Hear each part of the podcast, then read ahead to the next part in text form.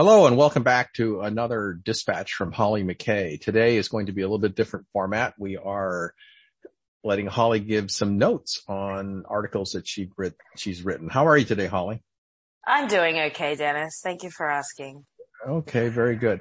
Hey, before we get started on the articles for this week's, uh, for, for this episode of dispatches, um, you started off this dispatch by, um, mentioning your friend, um, uh, Pierre could you say something a little bit about that? Because, you know, I, Absolutely. I, I know. So yeah, Pierre was a sort of a long-term Fox News cameraman, an absolute veteran cameraman who covered every major conflict over the past few decades.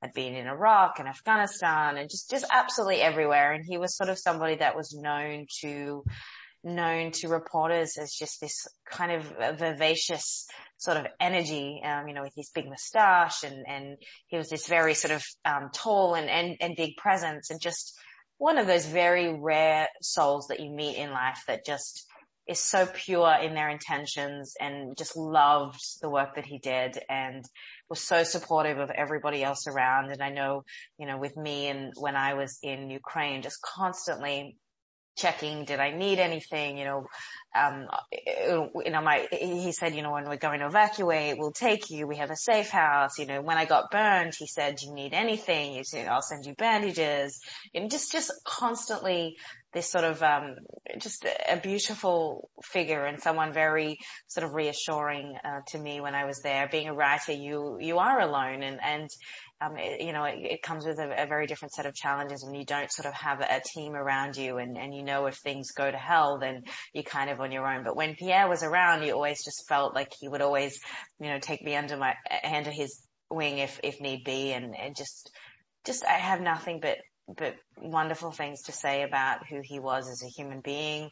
And he was tragically killed um, in an artillery strike along with Fox's sort of local fixer Sasha, and um, and then Benny, a reporter, also a wonderful, lovely, very experienced war reporter, was uh, was very badly injured. So you know Benji's got a long road of recovery, and we wish him the best. Um, but but losing Pierre was just it was absolutely tragic. Um, and I think the only thing that you can reconcile with that is, you know, people really do put their lines, their lives on the line for this job and camera people, they often don't get really any credit. You know, reporters are usually the face of the stories, but it's the camera people who I know I always turn to for advice, for logistics. They understand the big picture in a, in a very different way and, and they're so pivotal to the work. And, you know, the only, I guess, something I can take away with that is, is really he died doing something he absolutely loved and wouldn't have been doing anything else. And, and I'm sure didn't want to be anywhere else in the world at that point. So, um, it's it, absolutely tragic loss and every, every war zone, a loss is a tragedy. But with Pierre, it was, it was something that I think a lot of reporters and a lot of us who knew him, um, it really hit home. Yeah. Okay. Yeah. Um, yes. And, uh, I admire the way you're so journalistically describing this, but I also, want the, the people that are listening to know that when you first described this to me and it was fresh, you lost a friend. And I think it's important to acknowledge that. Hmm. Just an yeah. incredible human. So. There we go. Okay. So you have, uh, three articles in this dispatch and, uh, I, this is this being a new format. Um, your comments on on on each of them. First, uh, the uh, the article on what Russians do when they occupy a city. Right. Um, yeah, so I spent a lot of last week really interviewing people as they were being evacuated, as they were coming into Kiev City from the surrounding cities, um, Bucha, some of Irpin. Uh, these cities are all um, little cities in the Kiev Oblast, just outside of the city. And unfortunately, they've experienced a lot of heavy fighting, and um, in, in, many cases have come under Russian control. So I was very sort of curious to understand well, what what happens when it falls to Russian control. What what what what goes on, um, and really just I was absolutely, it was so chilling what the, what people were telling me, you know, they'd been hiding in bunkers and then suddenly, you know, with, with all this fighting and then, you know, often it would be two Russian soldiers that would come and really go door to door, knocking on every door, trying to find out who lived there and what was happening. And the sort of the common denominators that I really found was that the soldiers would, the first thing they would do is always take people's phones. Um, and so, you know, that you know, it's very daunting. That's cutting off people's lifeline. That's cutting off their communications ability. Um, and knowing full well, even if they can escape, you know, you can't exactly go and buy a new phone in Ukraine at the moment. That's just not a thing. There's, there is nothing opened. So often in these cases, the communications lines were cut anyway, but they were still going in and taking people's phones and then really basically going through their homes and taking food and taking, um, you know, whatever possessions that they could possibly, you know, sell to make money or clothes. And it really just seemed that A, the Russians had nothing, um, but B, that, you know, they were just continuing to deprive these people who had very little and were trying to survive without heat, without electricity, without water. I mean, it was really just terrible. And then I would hear so many stories about it was almost this game of Russian roulette where somebody would go outside for a cigarette and they would just be shot dead. Or another case where one of the men said his neighbor was trying to deliver bread to a neighboring village and the Russians considered him an activist and shot him dead. Um, and then, you know, just this horrible sort of game. And then almost every person that I spoke to that eventually tried to flee through a humanitarian corridor was shot at. Um, so you can really see this is just, it's almost this very sick and twisted game. And I think when also when Russians are occupying a city, they, they really don't have any idea what they're doing. So they may have sort of forced the Ukrainians to retreat, but then when they get inside, it's sort of like, what do we do now? And, and sort of terrorizing the population. So, um, it, it really was something that I found to be incredibly chilling, just how, how sort of nasty and, and this, this, this war is. Yeah. Interesting. Um, well, that's something that's, uh, is certainly to be followed up on as, uh, this thing progresses. Cause I, I, I, I am also very curious, you know, what's the Russian plan once they occupy the areas? How are they going to administer them? Because they, they've basically taken over, but that's, you know, something to watch. Um, interesting. Um, the, the next one that you wrote about. Um, so you also explored uh, uh, saboteurs that were uh, uh, coming into Ukrainian-controlled areas and how they were getting in, what they were doing, and and what the Ukrainians were doing about it. So tell tell us a little about that article. Right. And there's a lot of sabotage and this is something that I've been sort of looking at the entire time I was there. And basically these are Russian infiltrators that come in they mark targets for airstrikes. They try to get information. Some of them are considered to be part of these assassination groups that are trying to assassinate people like President Zelensky, like other key figures in Ukrainian government. Um, and so they sort of operate in groups and, and try to get around. And the big thing is, is really just citizen reporting. So a lot of the times the citizens will notice something suspicious. Somebody doesn't really know their way around. Um, you know, perhaps they're only speaking Russian. They can often tell by the accents, you know, that they're not necessarily uh, Russian speaking Ukrainians. Um, so a lot of the time it's sort of citizens reporting suspicious behavior and then the intelligence teams taking it from there. But, um, but something, you know, that's obviously very disturbing that I heard a few days ago when I was visiting a territorial defense base in Kiev, um, right sort of across from where that TV tower was hit a few weeks ago, um, where also the Holocaust Museum or Holocaust uh, Memorial was hit.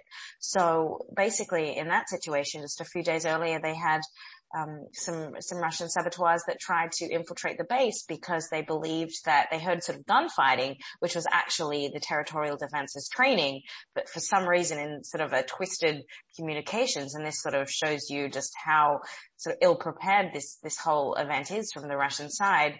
Um, they thought that somehow that the Russians were in this base fighting and thought they would go to help and tried to pass this police checkpoint right outside and the way that they tried to pass to get in was in a in a Ukrainian ambulance, you know, basically wearing Ukrainian ambulance uniforms, and then uh, the Ukrainians have this sort of stripe that they tie around their uh, their right arm, which was yellow initially, but I believe that changed because um, then, you know, the Russians started to wear yellow bands as well.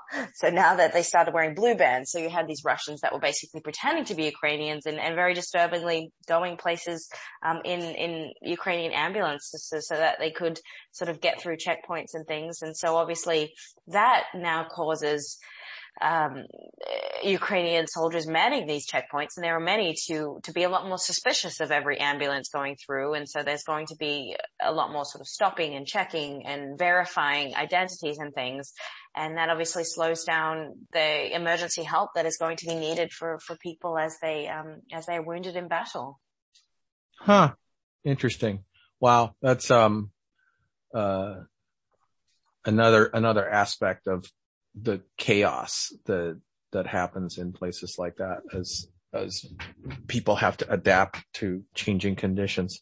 Um, I'm I can't really say I'm surprised, but uh, I it is disturbing that um, the, the these kinds of of things are in fact happening. And thank you for for covering that and exposing it. Um, last one. Uh, this one, you know, you're, uh, I always love it when you, when you write these kinds of things because it, it gets right to the people and, and the character of, of the people that are in, affected and in these areas. You, so you wrote this story about a ballet dancer and you being one also, I, uh, you know, I, related to it right off the bat, but uh, who basically has given up their career for a while uh, and and maybe forever, um, in order to become a medic to serve their country. Tell us about that. Yeah, so uh, Oleksiy uh, if I pronounce that correctly, Potamomkin. Um, so he's sort of one of the absolute principal dancers in Ukraine, as you know, uh, in especially in those Slavic countries, ballet is just, you know, it's it, they're some of the best dancers, and um, so Oleksiy is now joined a, a, sort of a territorial defense unit and he is sort of one of their top medics. So, um, it just kind of goes to show you how quickly he transitioned from basically, you know, uh, holding a bar to holding bullets and bandages and, and how seamlessly he did that and how willingly he did that. It really just shows you that Ukrainians from every, you know, stripe are, are joining uh, and fighting and taking up arms and doing whatever they can to defend their land. Um, so Oleksiy, you know, he, he's told me that it, he's always been interested in history and military issues. Um, he always had his own weapon and he always knew how to use a gun. Um, so this is quite common also among Ukrainians is, is many of them have their own gun. Um, they know how to use it. They're very much about sort of the self-defense aspect and, and being able to protect them themselves and their loved ones. And Oleksiy has a family, has children. So I think, you know, for him, he sort of said he was shocked, but also kind of expected at some point that this was going to happen. So immediately after the invasion on February 24th, he basically headed straight uh, to the civilian support wing of the armed forces, the territorial defenses, and and um, you know was a, very, a trained medic and is using his uh, in skills in a very different way. And I and I often come across different artists, whether they be ballet dancers, actors, musicians, um, just you know men and women. There are uh, women ballet dancers too that are out there on the front lines as well. So it just sort of shows you um, that everybody comes together and, and there is no, you know, some of these people are, are very famous among their peers, but yet there is no, um, you know, there's no sort of status or, or fawning over people. This is war. And, um, you know, I think it's just incredible to see how people have really just come together uh, in this fight and how determined they are to, to ensure that their land is not occupied by, by the Kremlin. Yeah. Wow. Yeah. It's, uh, heroic, really.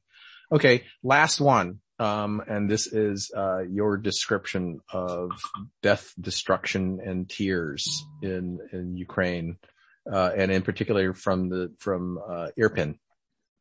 Yeah, so I spent a lot of time in Irpin. Um, I think a lot of people have probably seen footage of Irpin. Um, there's this blown up bridge that the Ukrainians actually blew up to try to stop the Russian tanks from being able to cross.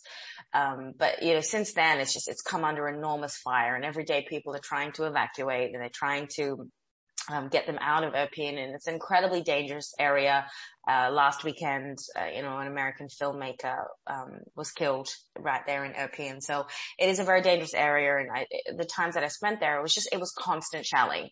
Um, I think at one point an artillery hit maybe 50 feet away from us. So uh, it's it's just been a it's been a very um, precarious sort of area that that sort of whole area. And it's it's really apocalyptic. So there's just all these abandoned cars on one side of the bridge. And and inside these cars there's just so many baby strollers and there's food. And there's just all these livelihoods that are just being absolutely abandoned so that people can cross um, this bridge. And, and it's it's so sad because often you really see the weakest and the most vulnerable people in society. So many old people and they're just coming out and they're wounded and bleeding and they can't walk and they're coming in a wheelbarrow or they're coming alone and all they've got is a, a tiny plastic bag full of you know everything that they've ever um, you know earned in their entire lives. And and they're crossing this bridge not necessarily to safety, mind you, because there is nothing, you know, really safe in Ukraine right now, especially in that area. So they're crossing this bridge not knowing where they're going to go.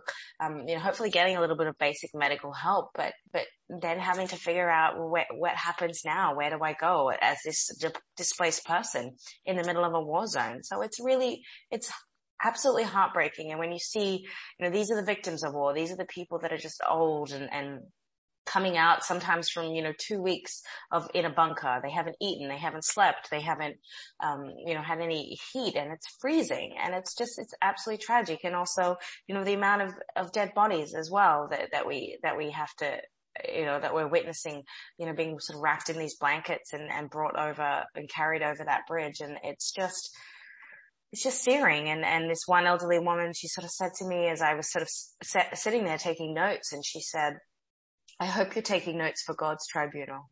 And, you know, that was all she could, had to say about, you know, what, what was happening because it, to them, it's just, it's so unfair. And, and there was another man and he had, um, you know, the shrapnel in his eye and his entire eye was just drooping down his face. Um, and, you know, he was sort of just pacing up and down and he was looking for somebody to help him and his wife carry their bags across and, and, you know, so I'm trying to communicate with him and, and take these bags and he is, you know, he's asking why, why are our brothers doing this to us? So it's just, it's confusing and it's, it's absolutely terrifying. And I cannot imagine, you know, having lived your life, um, you know, in relative peace and then have to, to give that up. And, and also a lot of the people that are still left in Irpin, um, they won't leave and they usually are old people that just sort of at this point think they're too old to be a displaced person and, and whatever happens, happens. So as that city is continuing to be shelled, it's, it's really just a lot of, um, civilians and a lot of very, of the most vulnerable people in society who have been left there to die. Yeah. Well, that, um, the sad story. I mean, you know, um, I believe there was a line, uh, a statement from the Pope, um, about sometime last week. Basically, he was, he said, I, I hope somehow people find peace before we turn these cities into cemeteries and, uh, and the stories of these people begin to be forgotten, but they won't be because of the kind of stuff that, that, that you write, the kind of stuff that you do. So thanks, Hollie. This is, um, um, I hope the people that listened are, uh, get a little bit more color uh, beyond the print that that is there and and see a little bit more about what you see with your eyes when you go to places like this. So thank you very much and uh, look forward to the next dispatch. Thank you.